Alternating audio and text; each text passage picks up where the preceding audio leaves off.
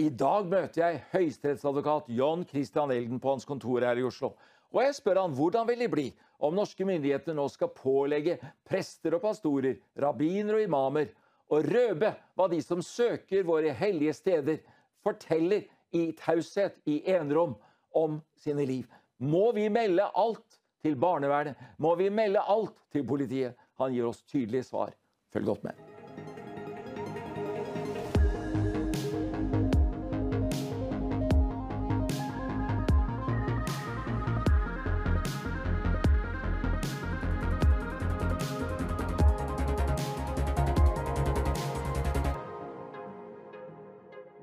Høyesterettsadvokat John Christian Elden, takk at du tar imot meg til denne samtalen. Jo, det er alltid hyggelig, det. Takk skal du ha. Du, Elden.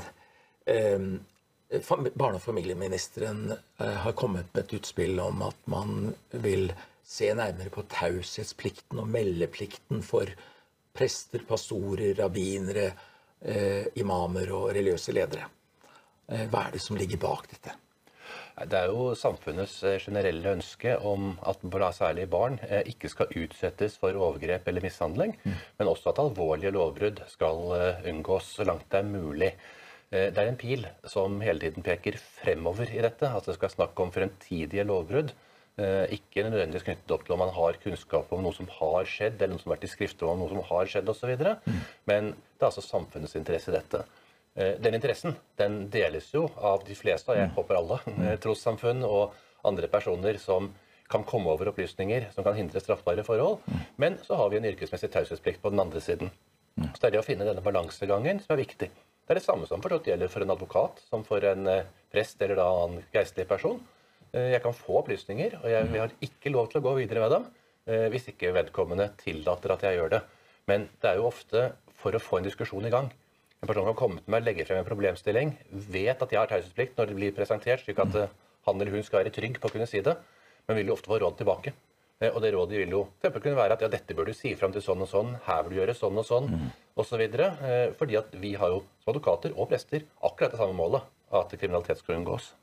Så både du og jeg er jo omfattet av paragraf 211 i straffeloven brudd på taushetsplikt for enkelte yrkesgrupper. Og her er det en ganske, ganske kraftig eh, straff som eh, man forespeiles hvis man bryter det. Ja, og det er det klare utgangspunktet vårt. Det er at vi har taushetsplikt.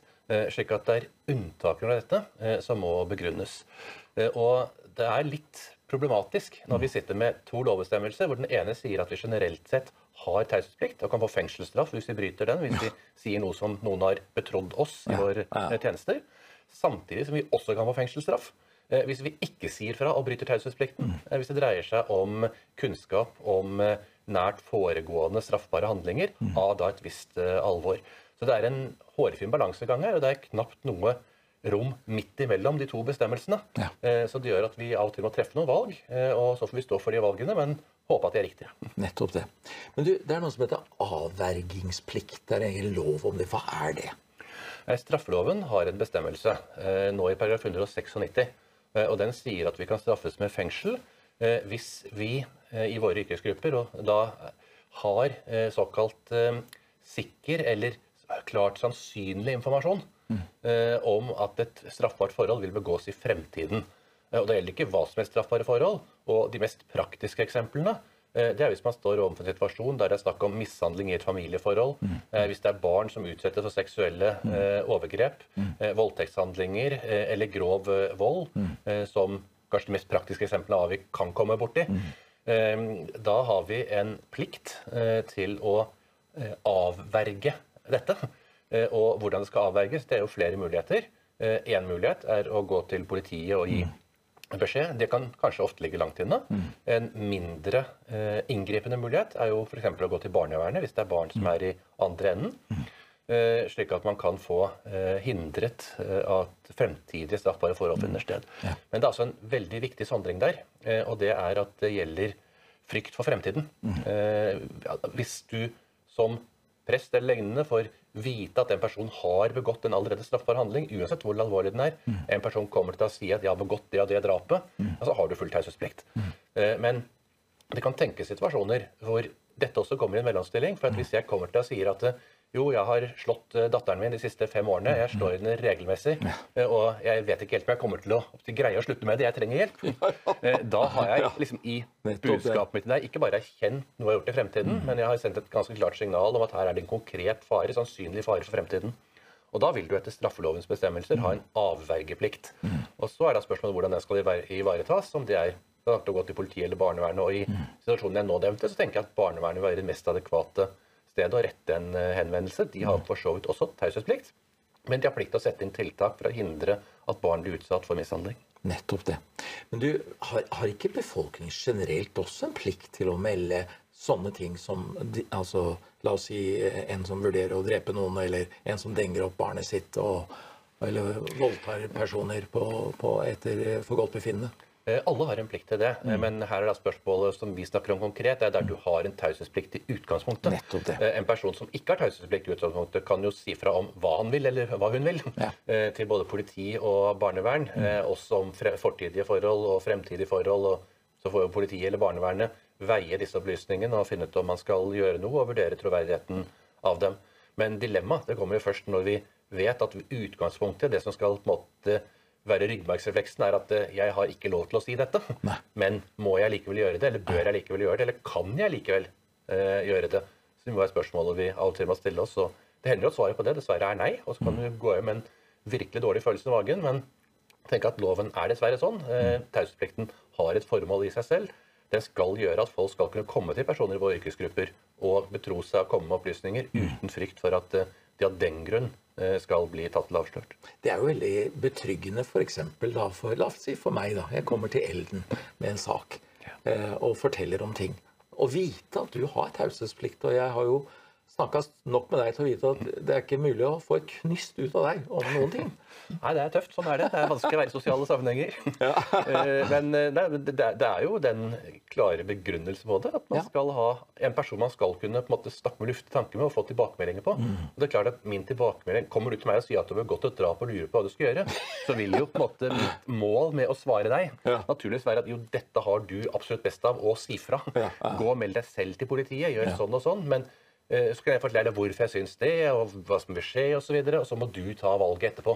Hvis jeg har greid å komme ett skritt videre og overtale deg til at jo, dette bør du selv gjøre fordi at det er hensyn til din egen indre sjelefred, Ja. så er jeg på da er jeg glad. Da har jeg gjort en god jobb. Ja. Eh, Men hvis du ikke engang får lov til å komme til meg og stille spørsmålet, så vil du jo aldri få dette dilemmaet eller gå videre med det. Men Det er jo litt vakkert, det du sier. Fordi det er jo av og til man ser sånne meldinger i mediene ikke sant, om at eh, advokat Elden eller eh, Danielsen eller andre av mine favoritter eh, har fått sin klient til å gå til politiet. Ja, så Det har skjønt flere ganger at jeg har tatt taxi her fra kontoret og ned til politistasjonen sammen med klienten og Ja. har sagt at eh, her har en person som vil melde seg for et eller annet sånn og sånn, ja. og som har fått sjelefred med dette etterpå. Og jeg er ennå til gode å se noen som har angret på at jeg har truffet eh, det valget. Det er flott å høre. Eh, Men eh, advokat Elden, eh, her er det likevel snakk om barnevernet. Og, og en ting som jeg mener selv i hvert fall, at det er erfaringsmessig grunn til å kritisere Barne-, ungdoms- og familiedirektoratet Bufdir for, er at de legger føringer, sånn at de skiller ikke så veldig mellom å melde, ha plikt til å melde om det er alvorlig eller ikke så alvorlige forhold. Og der er det jo, i hvert fall hos meg og en del av mine kolleger innenfor ulike religioner, så er det en, en veldig bekymring for at vi skal da pålegges gjennom Bufdir en fortolkning som gjør at man må nærmest rutinemessig melde alt mulig.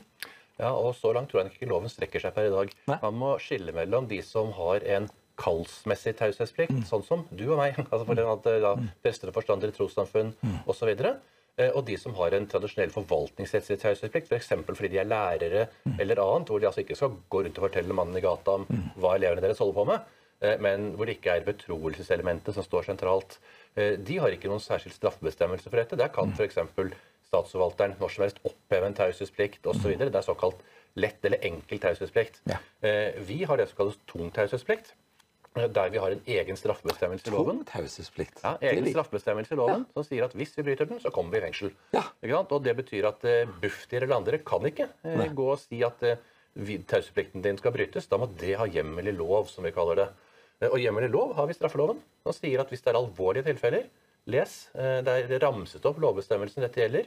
eh, og En av dem er f.eks. mishandling i familieforhold. og det er klart, det skal ikke så veldig mye til der av vold. Nei. Eh, altså Hvis du har en situasjon hvor det er vold mot barn, det skjer ved gjentatte anledninger, selv om det er lite. Ja. Eh, også det som noen kaller oppdragervold, altså regelmessig ørefiker eller lignende. Hvis det mm. får et omfang, Ja. eh, så vil det være nok til å kunne være mishandling. Da inntrer det en meldeplikt.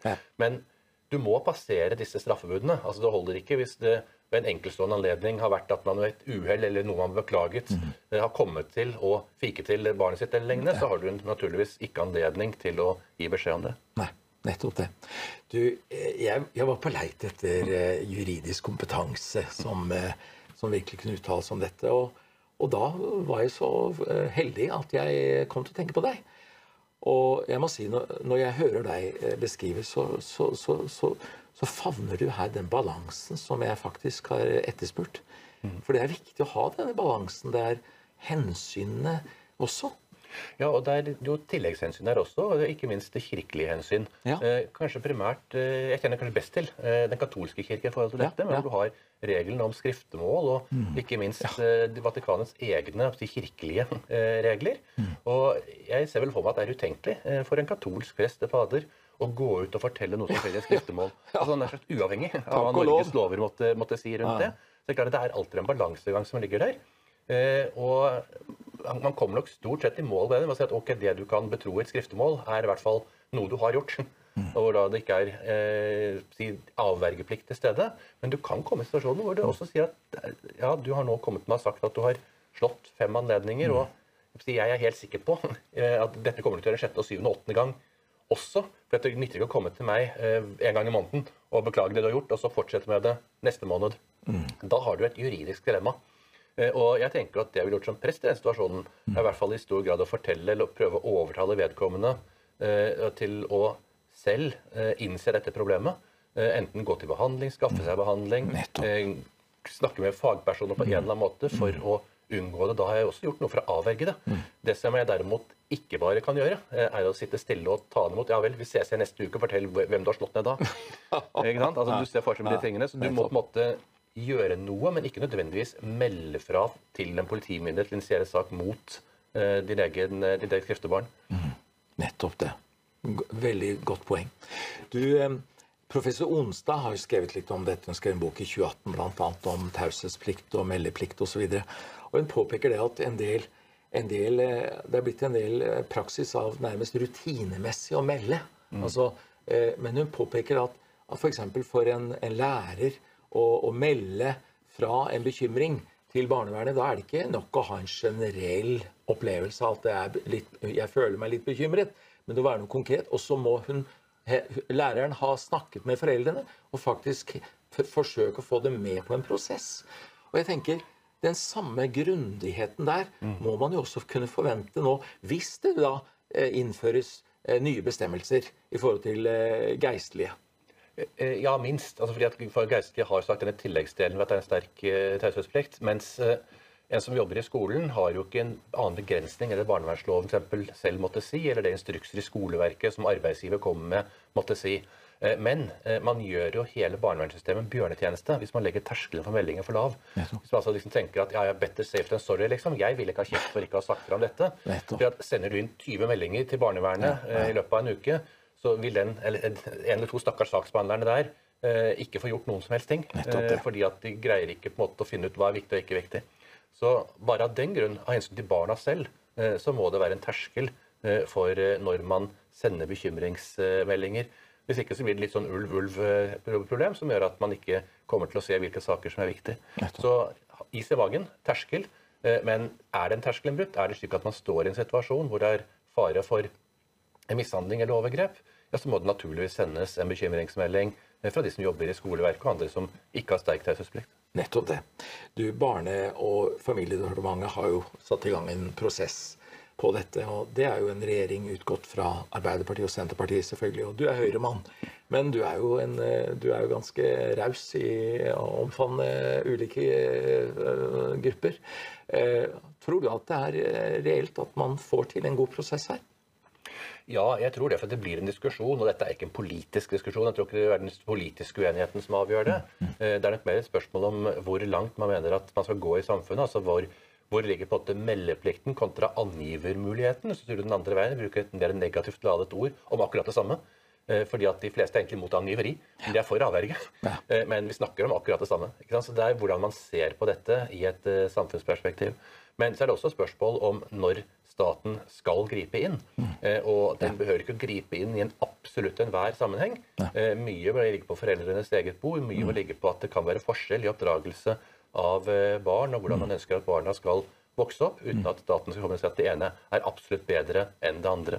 Så Det er også gjerne grunnen til at man må ha en terskel før man melder fra. Det skal også være slik at det er fare for at man får problemer med oppveksten, at det er fare for at man vil bli utsatt for overgrep eller vold osv. før man eh, griper inn i familielivet. Nettopp. Eh, Høyesterettsadvokat Johan Christian Elden, du er, eh, tror jeg, gjest nummer 100 eller noe sånt i løpet av mine tre år med disse programmene. Og jeg vet ikke om noen som er så konsis og klar og tydelig som deg. Det høres jo veldig bra ut. Takk at jeg fikk komme enda en gang og spørre om eh, innsikt, og ønsker deg Guds rike velsignelse. Takk for det. Takk skal du ha.